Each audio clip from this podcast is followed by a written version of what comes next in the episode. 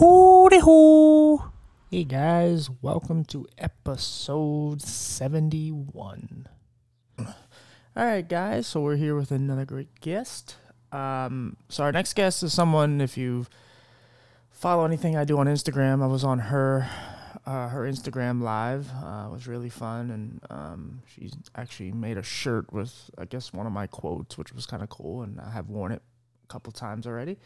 Um, but she, I was just when I first started Instagram, I was just kind of perusing through people I should add and so on, and she was one I kind of came across. I was like, she's just this really, uh, you know, pretty woman, you know, externally and internally, and I'm just like, okay, I need to. Uh, I need to see what she's about. And she actually got back to me pretty quickly. And, you know, she's a very busy person. And uh, so I was very happy to get to know her and become friends with her. Uh, so don't you say hello and say your name and obviously, you know, like a little about yourself. Sure. So, hello, everyone. It is a pleasure to be with you here today um, to share in this experience of who I am and so you can get to know a little bit about me as a creator and a person. So, I'm Kendra Hendricks. I am a purpose driven creator, and I recently started um, an empowerment, a power, empowering, excuse me, apparel empowerment advocacy line for those with disabilities. I am an advocate for those with disabilities. I've been in the mental health field for over 10 years, and I'm still in the mental health field serving those with disabilities um, currently at two different institutions that is, that is worldwide known, Kennedy Krieger and Sheppard Pratt, for those who are familiar. And um, for my business, um, it displays purposeful messages and graphics that dismantle stigmas, break down barriers, promote change, and help to elevate those with disabilities. In addition, it brings awareness to unique abilities and talents of those with disabilities. I'm really trying to emphasize what people with disabilities are able to do, what they're capable of doing while embracing the disability. Because, you know, with employment especially, we don't want to ignore the disability because we got to be inclusive. We need to start making platforms accessible for everyone with a disability to access. So that's what I'm advocating for.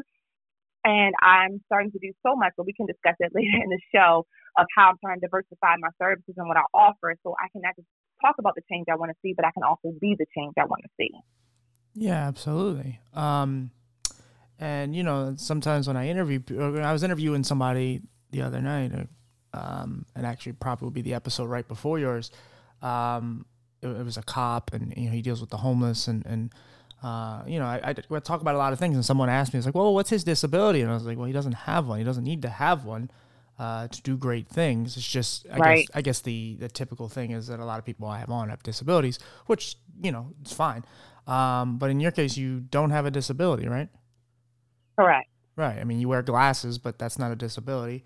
Um, but and that and that's what kind of makes her a lot more interesting. Well, I mean a lot more, but it makes her more interesting in a way because she doesn't have any attachments to it, uh, at least personally, um, and she's still out here fighting for us. So, um, what made you kind of go on this journey? Like, why, why people with disabilities? Because another thing is you you are a black woman, um, mm-hmm. and there's other causes there that would be more personal to you. Um, mm-hmm but why why this one? Um, that's a great question. That's so convoluted with so much experiences in my life that I can talk about. So I'm going to choose a few. Um, it started in childhood when I was about um, five or six in kindergarten and into first grade. I had a friend named Maya. Maya had a physical deformity on her nose, which caused her one of her nostrils to be collapsed. And she had to go through multiple surgeries so she can breathe correctly and to um, modify the appearance of her nose. So um, she was bullied a lot in class, and I didn't like it. At a young age, I knew something was wrong with that. And I didn't know how to stand up for her, but I, I knew I needed to stand with her. So I made sure I played with her. I made sure that she felt like she had a friend and a sense of belonging. Um, when people would tease her and she would cry, I would hug her. Because at five or six, I didn't know what to say, but I knew I knew to be compassionate. You know, it was, it's just like instilled. It's an innate nature within me. So that was my first experience, and I didn't see it as a you know a difference that needed to be made fun of, fun of, or I needed to dismiss her for, or you know, it, it was something that isolated her from me and others. But I, I embraced her. So that was my first experience. My second one was I had a friend in the neighborhood around 11 or 12 years old who was um, deaf. And again, I didn't recognize her, her as a having disability. I just thought she had a unique way of communicating. So I loved it because how we communicated was through writing. She couldn't speak, and I couldn't I couldn't do sign language, but we wrote together. And I love writing. I love writing poetry, so it was relatable to me. And um, yeah, that was that was a great time with her. And then as I got older, as an adult, I found myself loving to counsel other people and just wanted to make a difference in people who otherwise were counted out and felt as if they were counted out. So um, when when I got into the mental health field, I started to meet a lot of people with various disabilities, and I found it to be interesting because some of these people were more acceptable of me than people who were not disabled because I was also I too was also bullied because I was quiet and reserved and um, I didn't really look like the other kids or had what they had. So you know, I found it's crazy. I felt more of a sense of belonging there with those with disabilities than I did with those with abilities sometimes.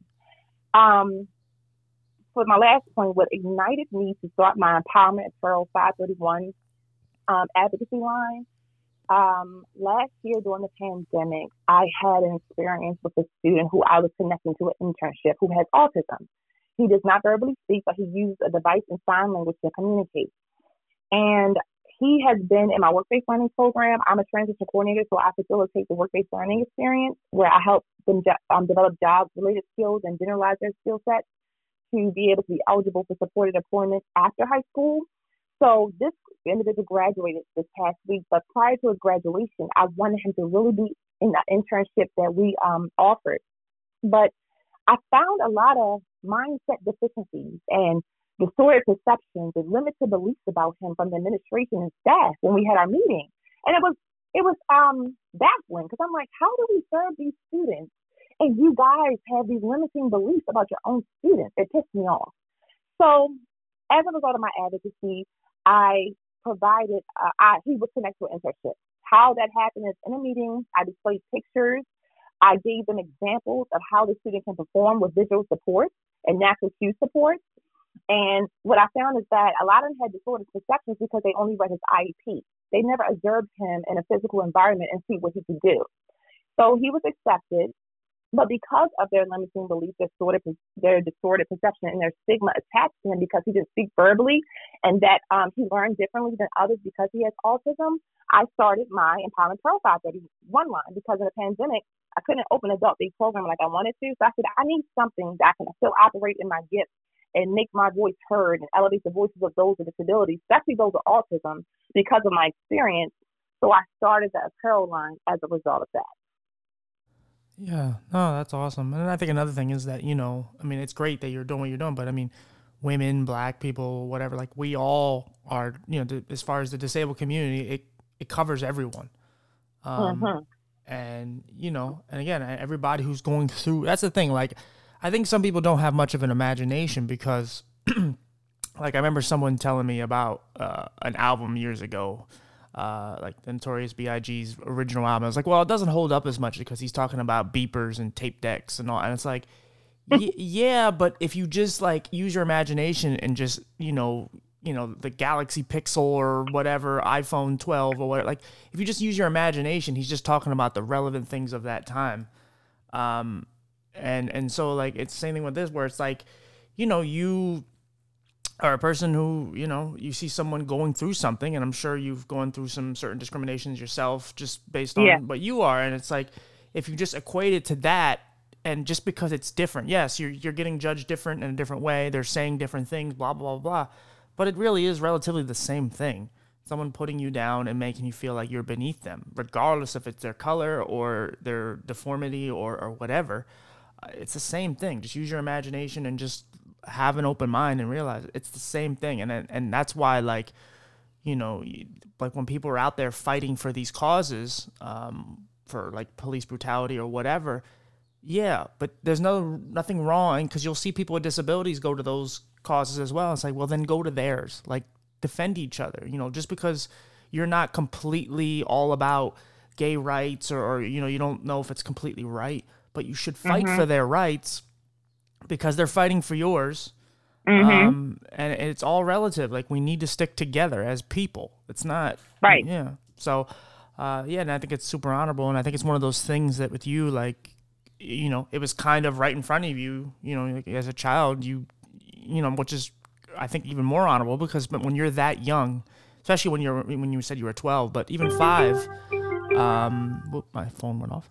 Um, you know, you're all about wanting to. You don't want to get teased, and you want to be, maybe not popular, but you don't want to be uh, in front of the scope of oh my god, like oh you're siding with the the nerd or you know the the disabled kid.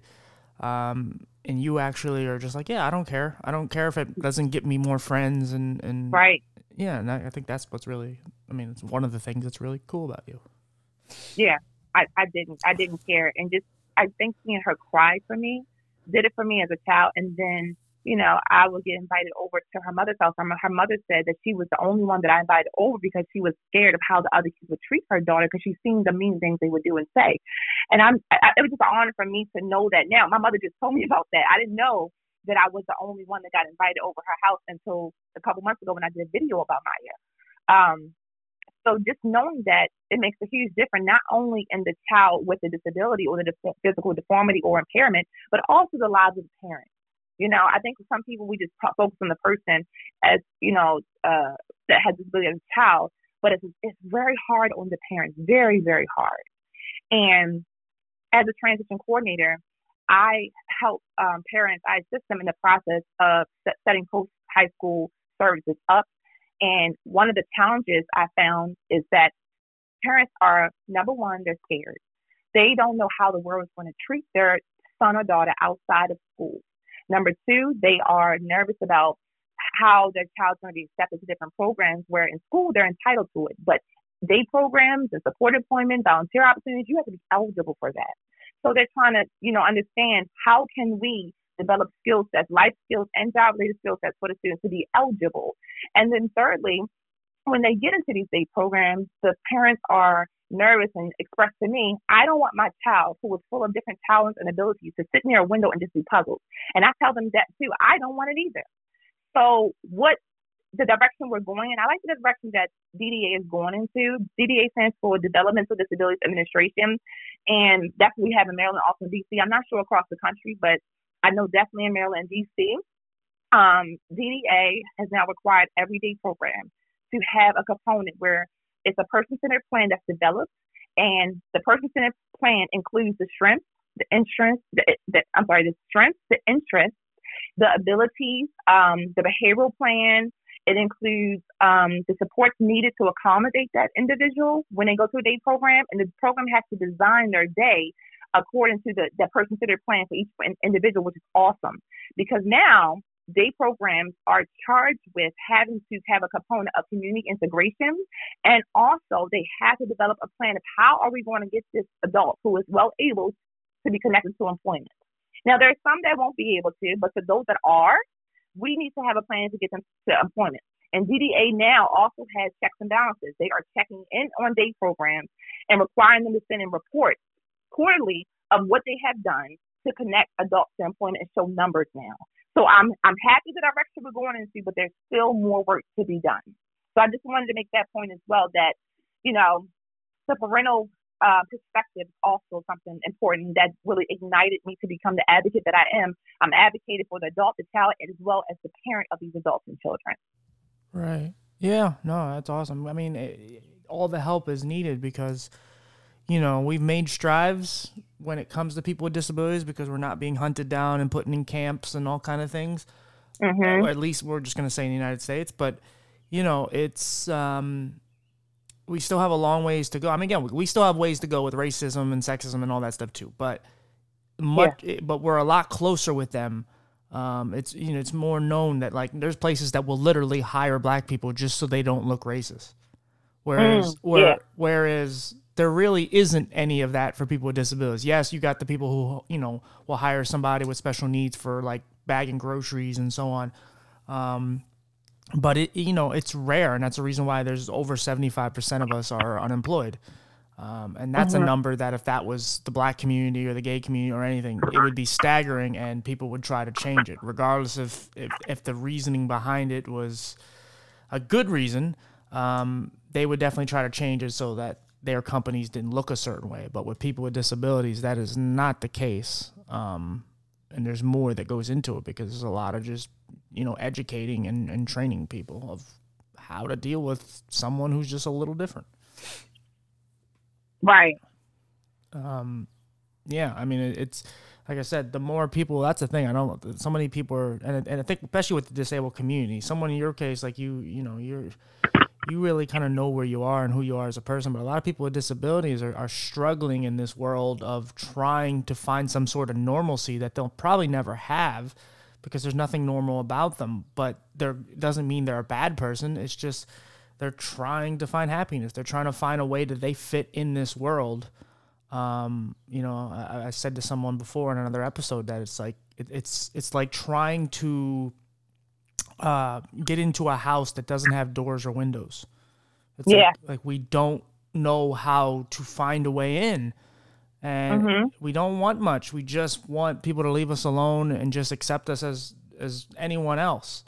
Um, and every every guest I've had on here with a disability will tell you, and has told me that you know we're always equated with someone with special needs, and right. it has nothing to do. I mean, again, there's people who have special needs. and There's nothing wrong with that, but there's it's like, oh, I'm blind, I'm deaf, I'm you know I'm in a wheelchair, um, you know whatever. I have MS. I have all these different things, and I am, you know, I'm considered special needs because no one is educated. And no one wants to understand what we go through.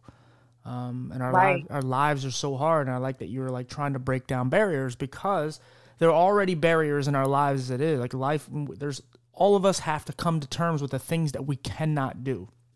Right. But um, life and, and people tend to give us more barriers, more hurdles. That's, I think I think we talked about it on your show about um, how you know people will say, you know, like I said I said about um, you know some of us are really afraid to like brag about the things that we have, like like an apartment or a girlfriend or, or whatever. You know, I, I graduated high school or college or whatever because you know if if I told some random person who you know has their life together and goes like, "Oh man, I got a job and I live on my own," it's like, yeah, so do I, and so do my kids.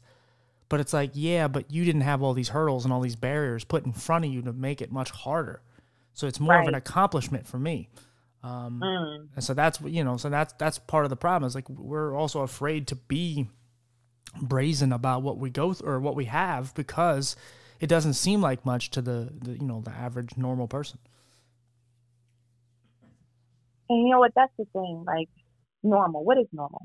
But a you know a a, a setting on the washing machine. That's that's how I'm starting to view it now. You know, because as a person who without disability, and as you being my friend, because I know your limitations now, because we have talked, it's like any milestone that you had, I'm a had, I'm a celebrate you because I know the barriers and limitations that, in which you had to overcome to get there. I think it's a matter of people without disabilities, talking to people with disabilities and understanding them and understand that what's a triumph for you, for them, I, you know, a triumph to them may not be to you, but you still need to celebrate them. And it is a triumph. It, that's the truth of it all. And I think comparing sometimes is a, is a, um, a moral killer because the comparison of, like you said, the victories of someone that, that doesn't have a disability doesn't mean we should minimize the milestones and achievements of those with disabilities because of our what, what, it took to get there. That's what I'm trying to say. You know what I'm saying? Right. So yeah. I think we need to start. I think people without disabilities and advocates like myself, we need to start there. We need to dismantle the comparison and see it and, and live in truth and see it for truth for how the person feels about their life and celebrate them and not define it based on our how we perceive it. You know what I'm saying? Right. But you know, like what I said on the, the last episode where you know, we were talking about homeless people and, and disabled people of mm-hmm. we are like a huge reminder of what you could be. And I think mm. some people think there's a huge gap between us, like, oh, that couldn't happen. But it's like people don't understand. I barely can I barely can see out of my left eye, and my right eye is is okay. I'm standing in front of a microphone. If I take this microphone and bash my eye in, I'm in totally blind. It doesn't take much. You know, wow. like if, if I get into a if I get into a car accident, I might be paralyzed for the rest of my life. It's like it's not that far. You're right there. Like same with the homeless thing. Like you literally could pay miss one or two bills, and if you don't have a family to take care of you or help you out or no friends, you're going on the streets. Like you're not that Yeah. far from being homeless or, or disabled. And, and just for this topic, disabled, it's like you're very close to being that. It's just one horrible, tragic incident that can make that happen for you. And I think some people either are, uh, you know, they downplay it like, oh, that's that can't happen to me, and then they're the people that I think are just petri- petrified of it.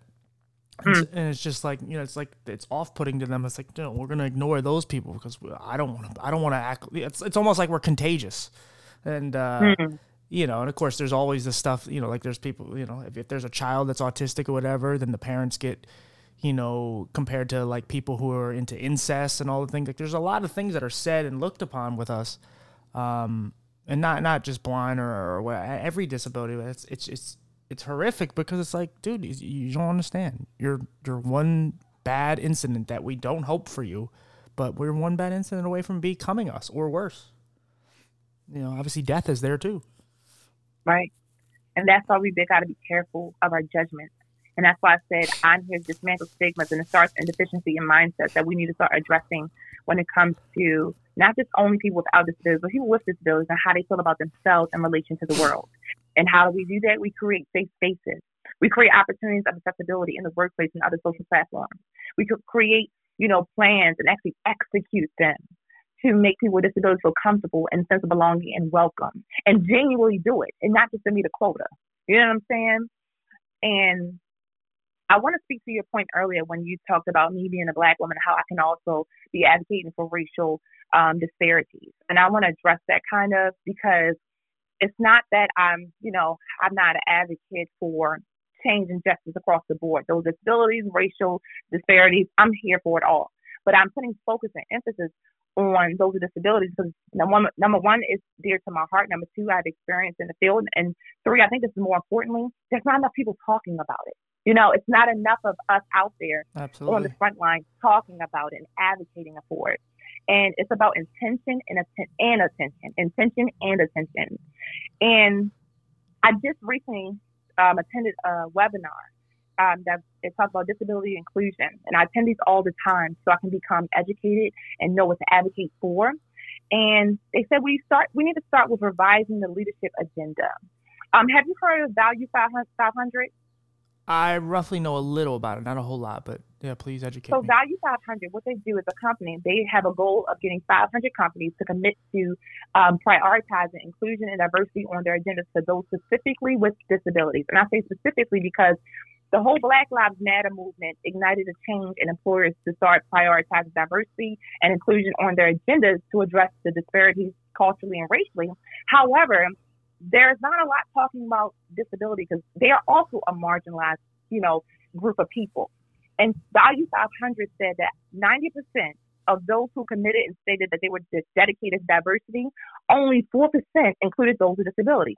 That's a problem. That's not that's not even near half. That's a huge problem.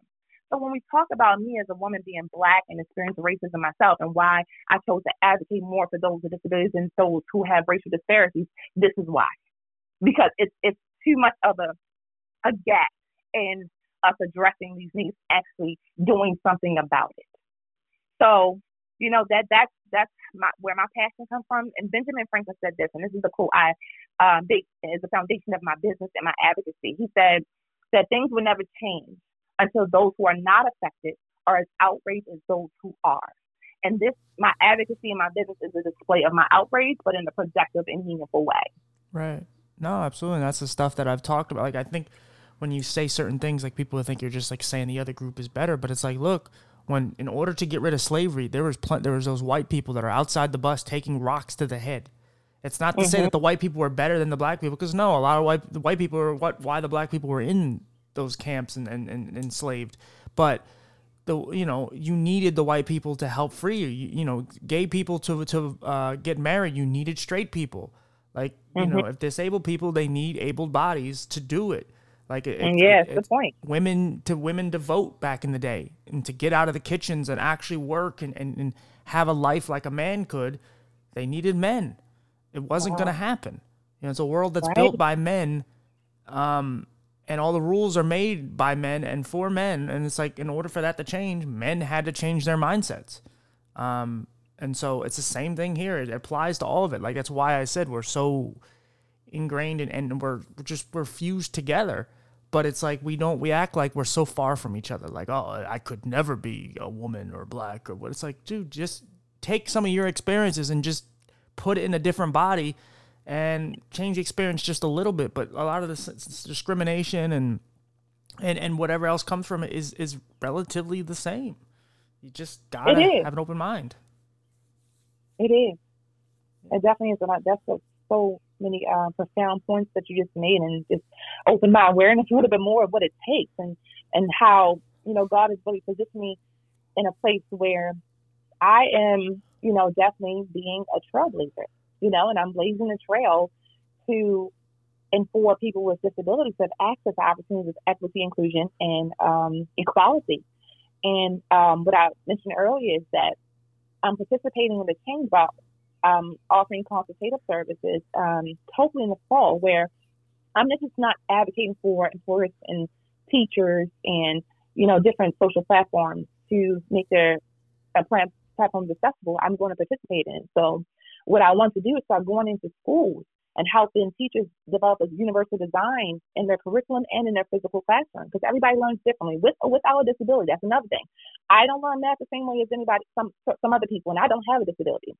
So what do they think about people with disabilities? You know, needs like we need to be accommodating all the way around. I'm going to go into different, you know, um, employer environments and help them set, make their environment accessible. And another thing, a point I want to make is that all disabilities don't display the same, and they don't learn the same. So it's like I want to ask employers, you know, who are they serving? And sometimes people don't, um, because there are also invisible disabilities. I realize people don't have to disclose that they have one. But I want to at least help employers set up their environment where it at least touches on a little bit of everything. You know, have audio output. You know, set up large print on your application you know, have different things in the environment that is accessible for those with wheelchairs. Like I, I, I want them to color code different things and offer braille op- options in their environment. So some, something we can do to be like a general, generalized accessibility. And it's also true when they hire someone with disability, they can always bring me in to make a modified person-centered plan that is accommodating to that person. So you're right. It doesn't just take those with disabilities making a way for themselves. It takes those without disabilities being able to help others, you know, join the movement and participate in it. So that's that's something important to me as well. Yeah, again, like I said, it's it's one of those things where you know you don't have to, but it's great that you do. I mean, in a way, you you do have to because you're a human and you should do what's right for humans. But mm-hmm. in the time that we're living in, it's like you know, people are just about themselves, and it's like you don't have to care. And that's why I asked in the beginning. It's like you could deal stuff, talk about just stuff for women and black people, and people wouldn't look, you know, bad an eye. It's like, oh, of course, like of course you would stick up for her, her what what ails her.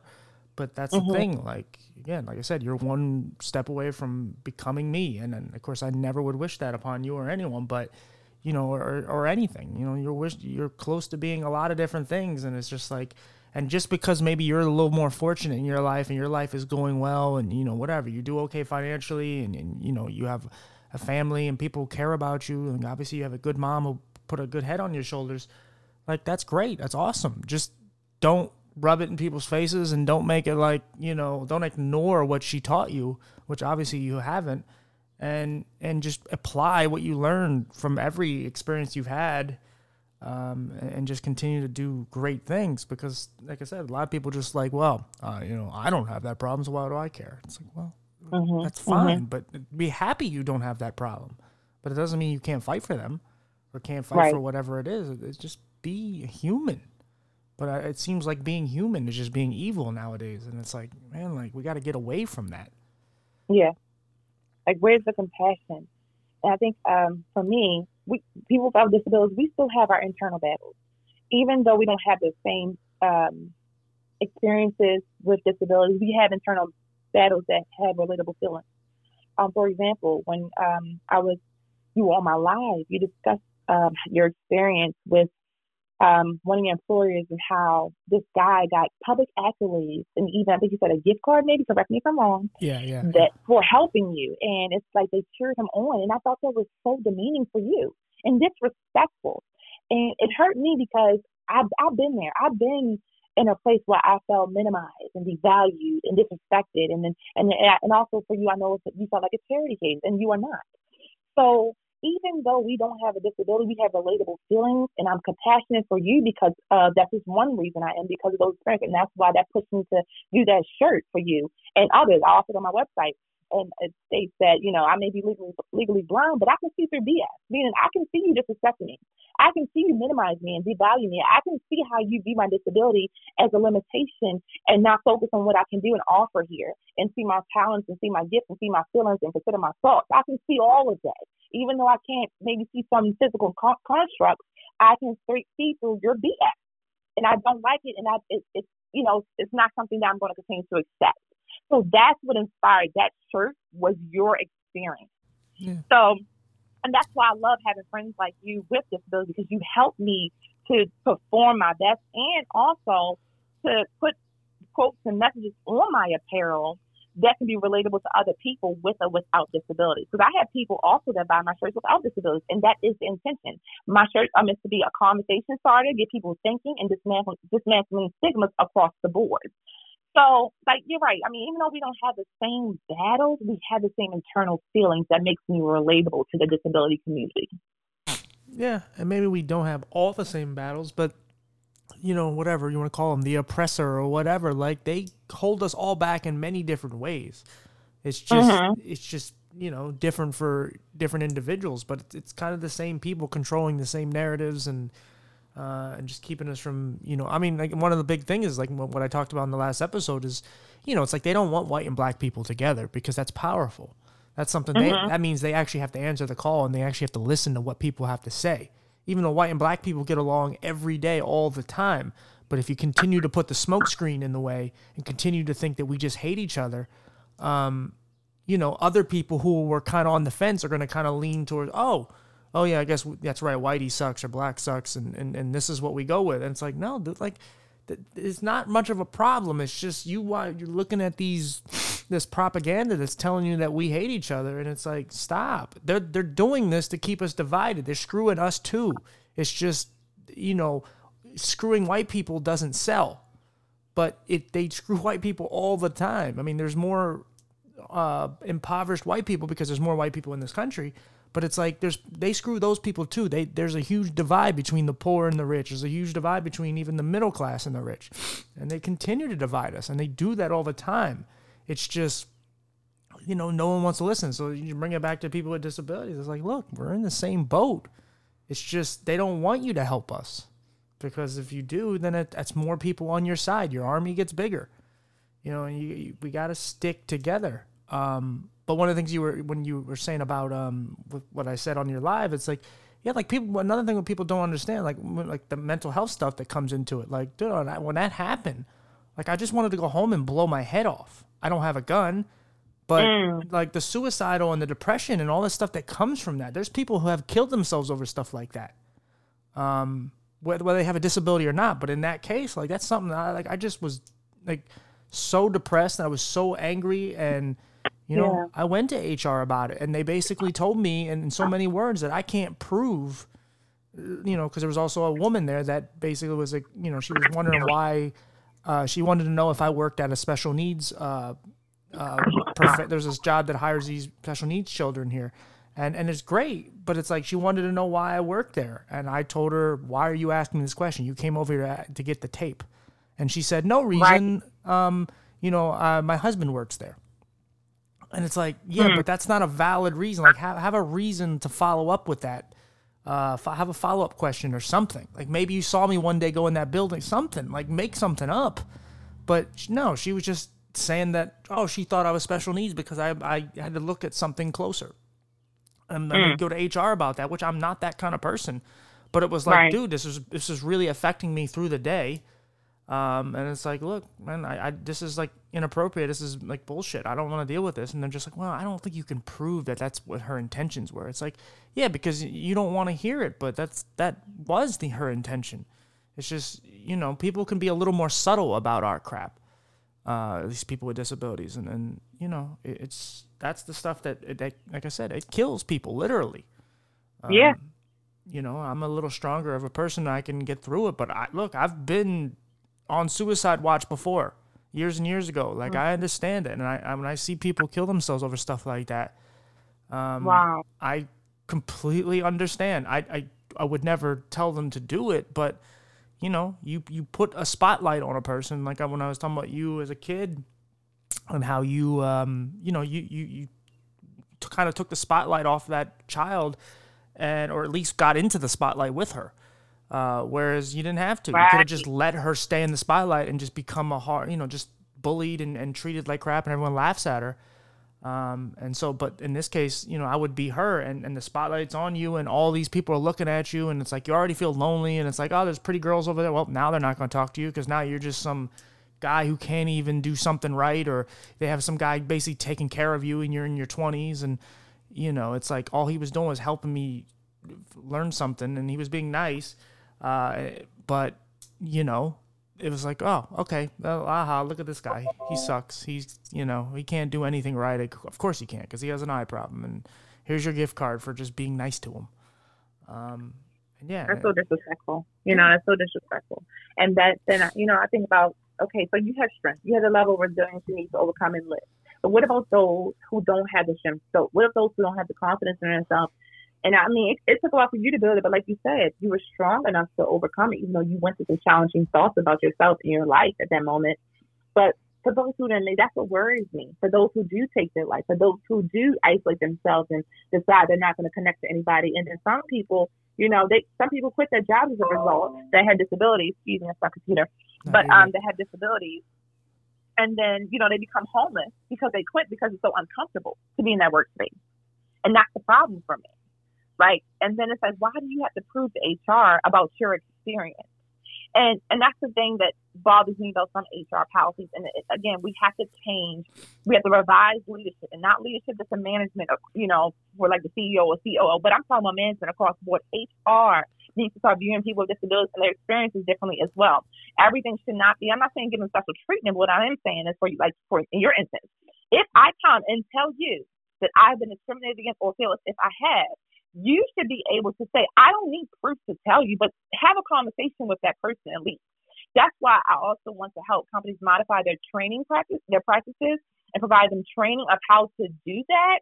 Um, to cultivate a mindset where people across the board, employees and management, are cohesively knowing how to respect those with disabilities and knowing what it is to discriminate and give examples of what discrimination is. And I will offer them your examples of what you told me because everyone needs to become more aware of how they are addressing those disabilities, how they are, you know, coming across to those disabilities.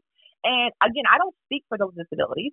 I advocate for them. And, you know, conversations like this gives me the words to say so that I can magnify your voice and feeling to be generalized of how we should respond as a community. So that's the problem I have right there is why do you have to prove yourself? Because guess what? As a black woman, um, when I would someone actually and the crazy thing is I didn't even tell them that I was being um, discriminated against racially until the pandemic and then it went on two years prior at, in my in my workplace. And I didn't I didn't tell me to prove it, you know. They knew from what I was saying that it was discrimination. They just refused to address it because it was a hard conversation. We have to be vulnerable enough and even if it's uncomfortable, we don't even have to be comfortable, but we have to be vulnerable and respectful enough to have the hard conversation. Because if we don't, it will result in people feeling feeling the way you did about yourself and having thoughts of suicide is what we do not want. It should not be occurring. Yeah. So it needs to be modifications across the board. Yeah, we have to have real conversation. That's the thing, and I think because people are so afraid of it, people are afraid of like yeah. how people are going to perceive them afterward. Because I know a lot of white people are afraid to have racial discussions because you know the R word comes out, and it's like, dude, it doesn't matter. Like you, we have to have real conversation here. Like if if we're gonna save these neighborhoods and we're gonna save these children from going into gangs and all that, like we have to have real conversation. You can't hold back like your right. your intentions and, and your feelings towards it as long as you're not coming off in a malicious way and you're just saying oh here comes the blacks and they're doing no as long as you come in with a real reason you're just like look we because there's plenty of black people that are, are fighting against it uh, a lot of this stuff and they get called uncle toms and all kind of things because it you know because it's going against the grain it's not what you're supposed to do you're supposed to just be blind you know, metaphorically, but you're supposed to be blind and just go, ah, who cares? Like, yeah, it happens, but, you know, the police or, yeah, this and this. It's like, no, like, you don't get it. Like we're never gonna make any progress if you continue to have people like LeBron James and people like that, you know, talk for you because all they're doing is making it way worse. They're not. They're just mm-hmm. saying whatever they're paid to say, or whatever makes their campaign, or whatever makes them sound good. Because it only seems to happen right around, uh, you know, when a new president is uh, being voted on, and mm-hmm. you know, and and same thing with the disabled stuff. It's like we don't. People don't want to fight for it.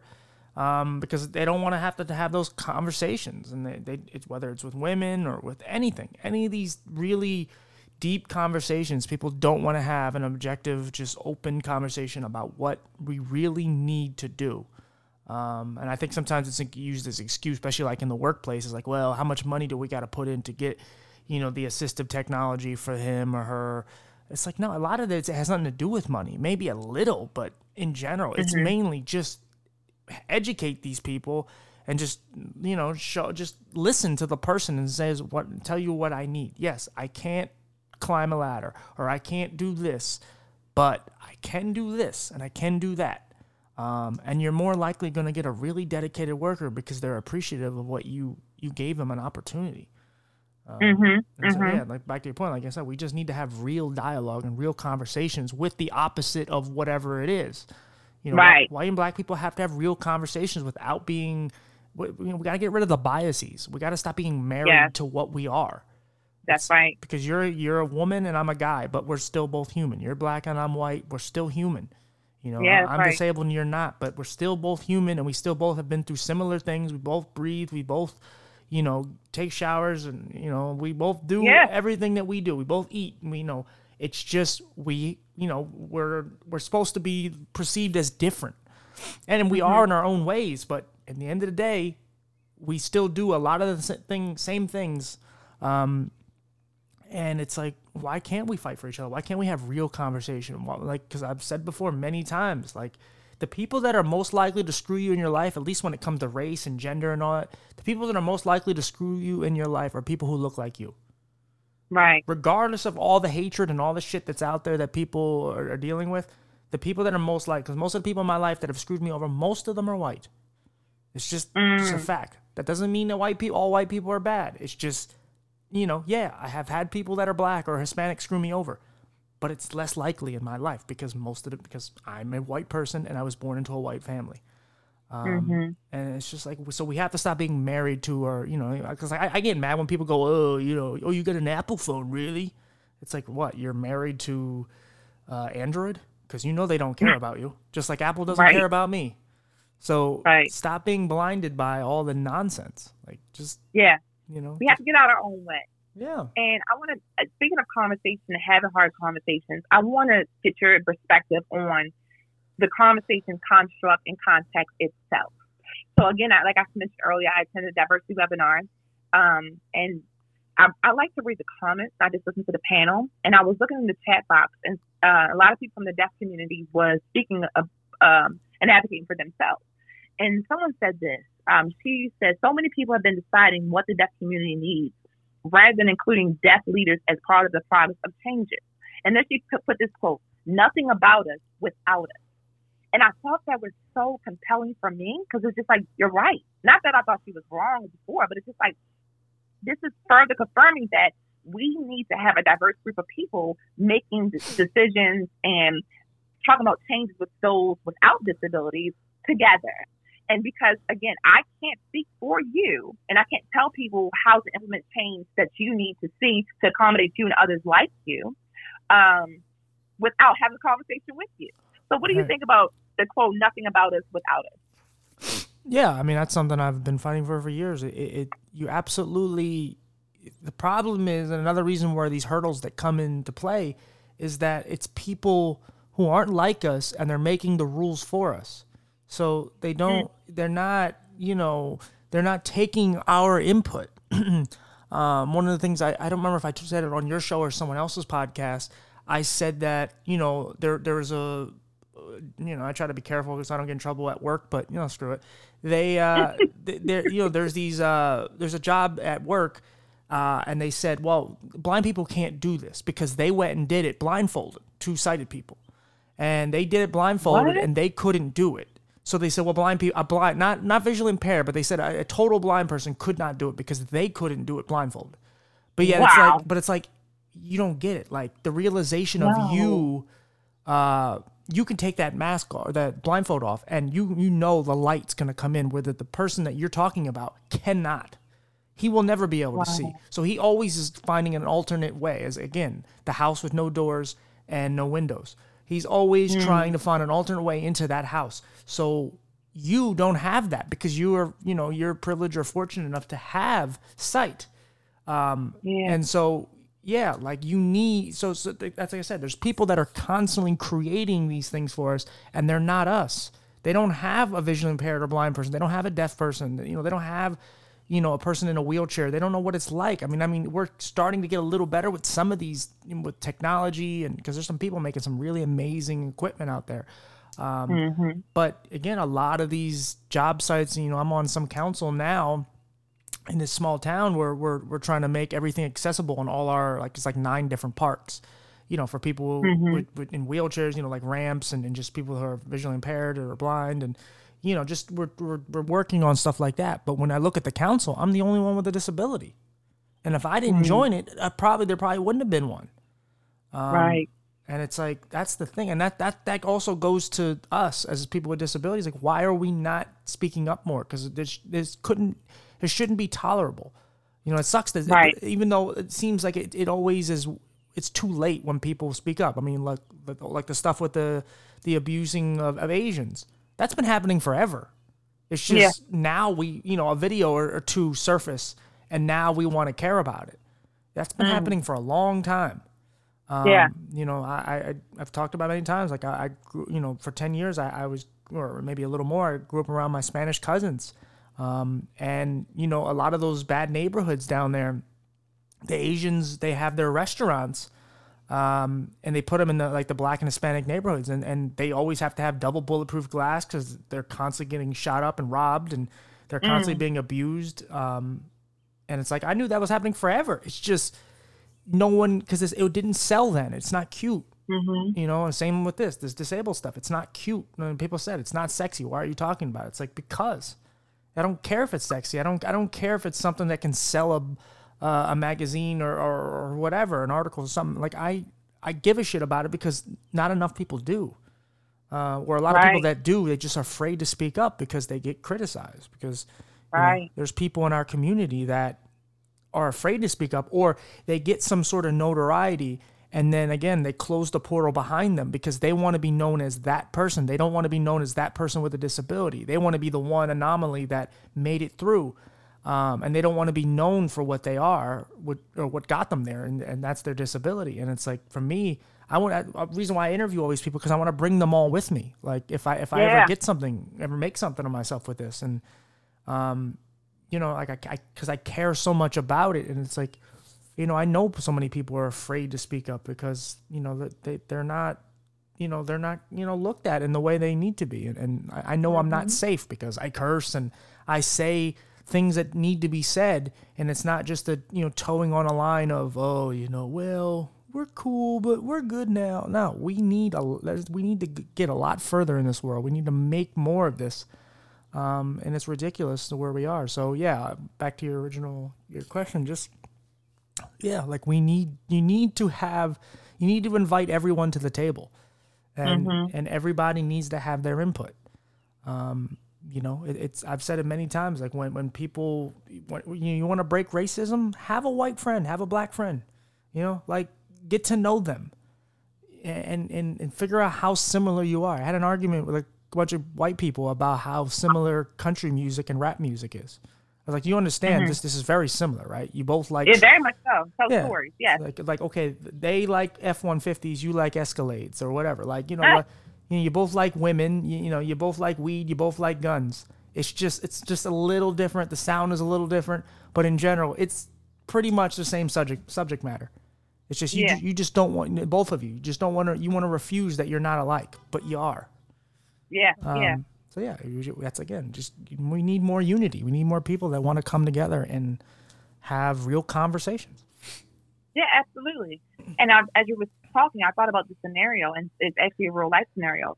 I remember, you know, uh, I don't know when it was, but some time ago there was an influx of those who were Hispanic coming to the country, and the country just like we need to start making sure that at jobs we have somebody on the staff that's Spanish speaking. So, you know, then I, I went to a couple months ago when I was in Walgreens picking up a prescription for myself. There was a guy there who had a translator on his phone because he couldn't speak English. And then on staff, they were asking someone to speak Spanish because now that's the expectation to have someone who's either bilingual or can completely speak Spanish on staff, right? So, right.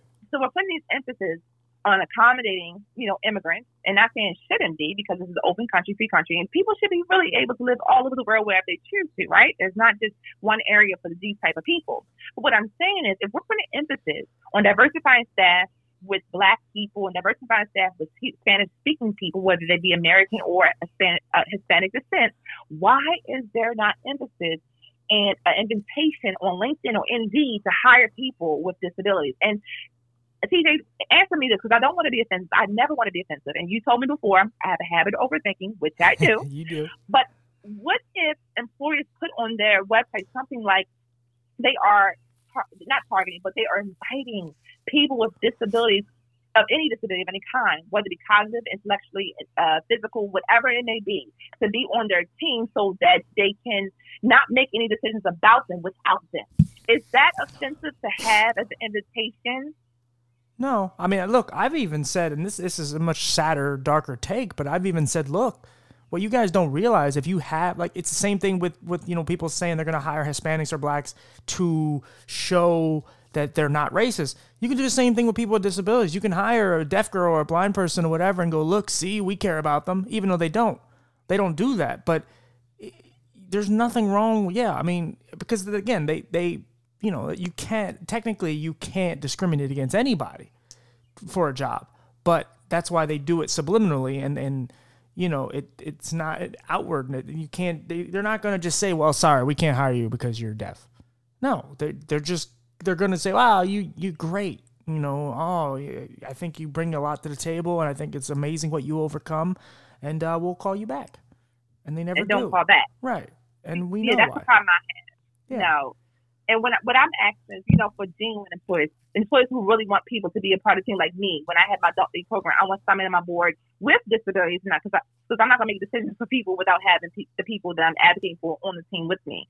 So I think there needs to be a clause when it um, comes to attracting those disabilities to apply to certain jobs on Indeed, LinkedIn, or wherever the platform may be that says we welcome everyone, not just you know just saying, hey you know, this is a job that welcomes people with disabilities and we're looking for someone specifically with disability. Like you said, we can't discriminate against anybody, but having this clause that says we're open to those who have a race, have racial and cultural differences. We're open to those who have disability differences. Like just saying you're open and that you welcome all people from all walks of life, I think would make it more attractive on the application itself and the job description. Um, because you know I, I get it. We can't just target one one type of group and you know leave out others. But I just I just I'm just so focused on putting emphasis on making sure those disabilities who are able and have the talents and the gifts to qualify for certain positions are counted in more than they're counted out. And I, I, I just like the conversations that we have to help me know what to say. So yeah. I'm not offensive to anybody, but it's an invitation and I'm and it shows that the company is open. Right. You know? But eh, yeah, but you know, again, you're also work, you know, walking along landmines because you're gonna offend somebody. Somebody's just everyone's sensitive now, so everybody's gonna somebody's gonna get hurt. But yeah, but I, I know you, you know, I mean, I know your intentions are good, so it doesn't matter. But yeah, I mean, look, the reality of it is like, let's be real, like, not every person with a disability is gonna be fit for that job either. But if you have, if you know that they have a track record of hiring people with disabilities, and they have someone there on staff that's like, you know, hey, all right, cool. Like, let's see what you can do. And then they say no. It's not no because you're disabled. It's no because you're just not a good fit. Like when you get to right. a place where we're just not a good fit, this has nothing to do with our disability or our disability may, mm-hmm. you know, because not every, you know, it's the same thing like we talked about on the last episode where it's like, look, not everything a white person does to a black person, it has to do with racist, being racist. Exactly. They may just, exactly. they have a different reason why they don't like you or, or whatever. They're crazy or whatever. And it's exactly. the same with this. Like, there's not not every disabled person is going to be, fi- you know, fired or, uh, you know, just completely pushed away from the job because it's their disability is the problem. No, it might just right. be they're not a good fit. You know, like Right. if it's a heavy lifting job and you're scrawny and you can't lift much, you're not fit for the job. Maybe Right. do, you know do some squats and come back in a year, but you're not fit for the job. It has nothing to do with your you know your impairment. Um, Yeah. so But I also yeah. think it. Re- I'm sorry. I, I, I was also No, going to you're add that I think it also requires some creativity on the employer's part because if we're talking about a whole agenda of diversity and inclusion and um, adopting a mindset that we need to involve and consider all the disparities, racial, culturally, and with disabilities, I think on my side because also I'm a certified um, employment specialist, and when I went to my course, they were talking about creating customized employment positions for those disabilities. So if you have someone who you know may and have a certain interest, say they have an interest in cars, but they have a physical like race cars, but they have a physical impairment that would not allow them to drive the race car. But what if you give them a job at the racetrack to be on a team with the racetrack to do something that they can do? You know what I'm saying? We got to start thinking out the box. We don't want to disqualify them from their interest, but have something in relation to what they want to do that they can do. So I'm thinking about even if they don't have an open position that's already created, think about something that your employees would make work overtime for.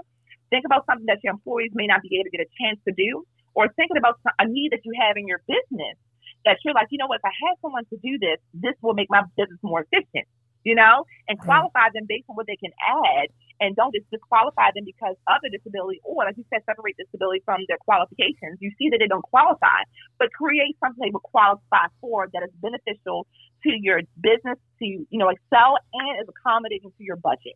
right. It's kind So of I think we need to be more creative as employers. Right. No, absolutely. It's it's kind of like like the NFL. Like, okay, we know a woman is never going to be in the NFL, but there's now a woman referee. You know, there's Right. there's there's coaches in the NBA as far as like you know certain you know not head coaches yet, but there's coaches in the NBA that are women. Like we're getting Right. there because I think the only time you want to see that is when you see cheerleaders, and all that does is sell sexuality. So, but we're getting now where it's like okay, now we can have a woman referee. Um, there's nothing wrong with that. Um, right. And so it's like, yeah, like there's nothing wrong. It doesn't. Everyone's dream gets altered. Some some people's dream gets fulfilled, and some gets changed into something that they maybe was in front of them the whole time, and that's not where they were leading. Uh, they were going somewhere else, and then something else showed them like, no, like this is not. This clearly isn't. A good, this isn't a good fit for you. Go here. Right. Um, and yeah, like I said, you can include people even if it's not something that they intended to be included in. Like it, it's Right. or or get you know like you said like you you can be included in something um you know like on you could work on the the, the race car track and you don't have to be a NASCAR or whatever driver. It's you're still Right. a part of it. Yeah. and and it's more safe. You don't get into car accidents and uh you know like it's, it's there, there's so many ways around it. Like that, that's the thing you know like we also have to come to the reality and, and be realistic on what we can do. And hmm you know, me and my friend Paul were talking about just, you know, our slogan was like fuck limitations because we get tired of people telling us what we can and cannot do. Um, we know that there's limitations. We know we cannot drive. That's one of our things. But that doesn't mean we can't do anything else. That's Uh, right. That doesn't mean we can't hope for, you know, you look at Tesla, what they're doing. It doesn't mean we can't hope for maybe someday down the road, maybe we can have a car. And maybe we can, Right. you know, it, there's possibilities. Um, Absolutely. so yeah, I mean, it- it- you just gotta have, like I said, people just have to have an open mind, and they have to do things for people that are not like them. You, don't you don't have to just constantly fit a, a a group of people that are just like you. Just do think of every outcome and try. Again, I know you, there's always going to be someone left out, but you just have to uh, you have to care. And, Yeah. You know, unfortunately, the time, especially with people with disabilities, the only times people care is if they have a disability or someone in their family does, uh, or they have Yeah. a child or you know a loved one or whatever, and and hmm that's where we have to get away from because we we shouldn't need tragedy to to educate us. That's right. So yeah, um, so yeah, tell us a little more about what you're what you're doing these days as far as uh, you know with your businesses. What uh, or like what goals do you have and and uh, you know what you're trying to achieve. Sure. So, as I said before, um, my Power and Pearl 531, I'm going to diversify um, that business by not just offering apparel that's online at empowerment, empowermentapparel531.com. Um, I'm not going to just um, offer that, but I'm also going to start participating in consultative services where I'm assisting employers and um, teachers and principals with inclusive, making their environments inclusive and accessible. Um, also, I have plans to um, offer accessible housing. I think that's also important. Um, that I would like to have a rental property um, or you know be able to sell houses. I'm not sure the route I'm going to go yet, but I love the idea of having wide doorways, um, walk-in bathtubs, um, level flooring, natural hue supports like color coding, um, different things for people who have um, intellectual disabilities that they cannot remember what button to push on the microwave, or someone with autism that needs help identify certain things like settings on the washing machine or dryer, just color coding what buttons to push so that they can be more independent, have a sense of autonomy. Um, putting braille on the walls so those who may be um, visually impaired can know what room they're in. Just different things, and railings, of course, and things of that nature, and have um, adjustable lighting for those who have sensitivity to light. Just being very mindful of the needs of those uh, with disabilities and just various disabilities, not just one. Um, also, I have a plan to, um, well, to be honest, I was not the apparel.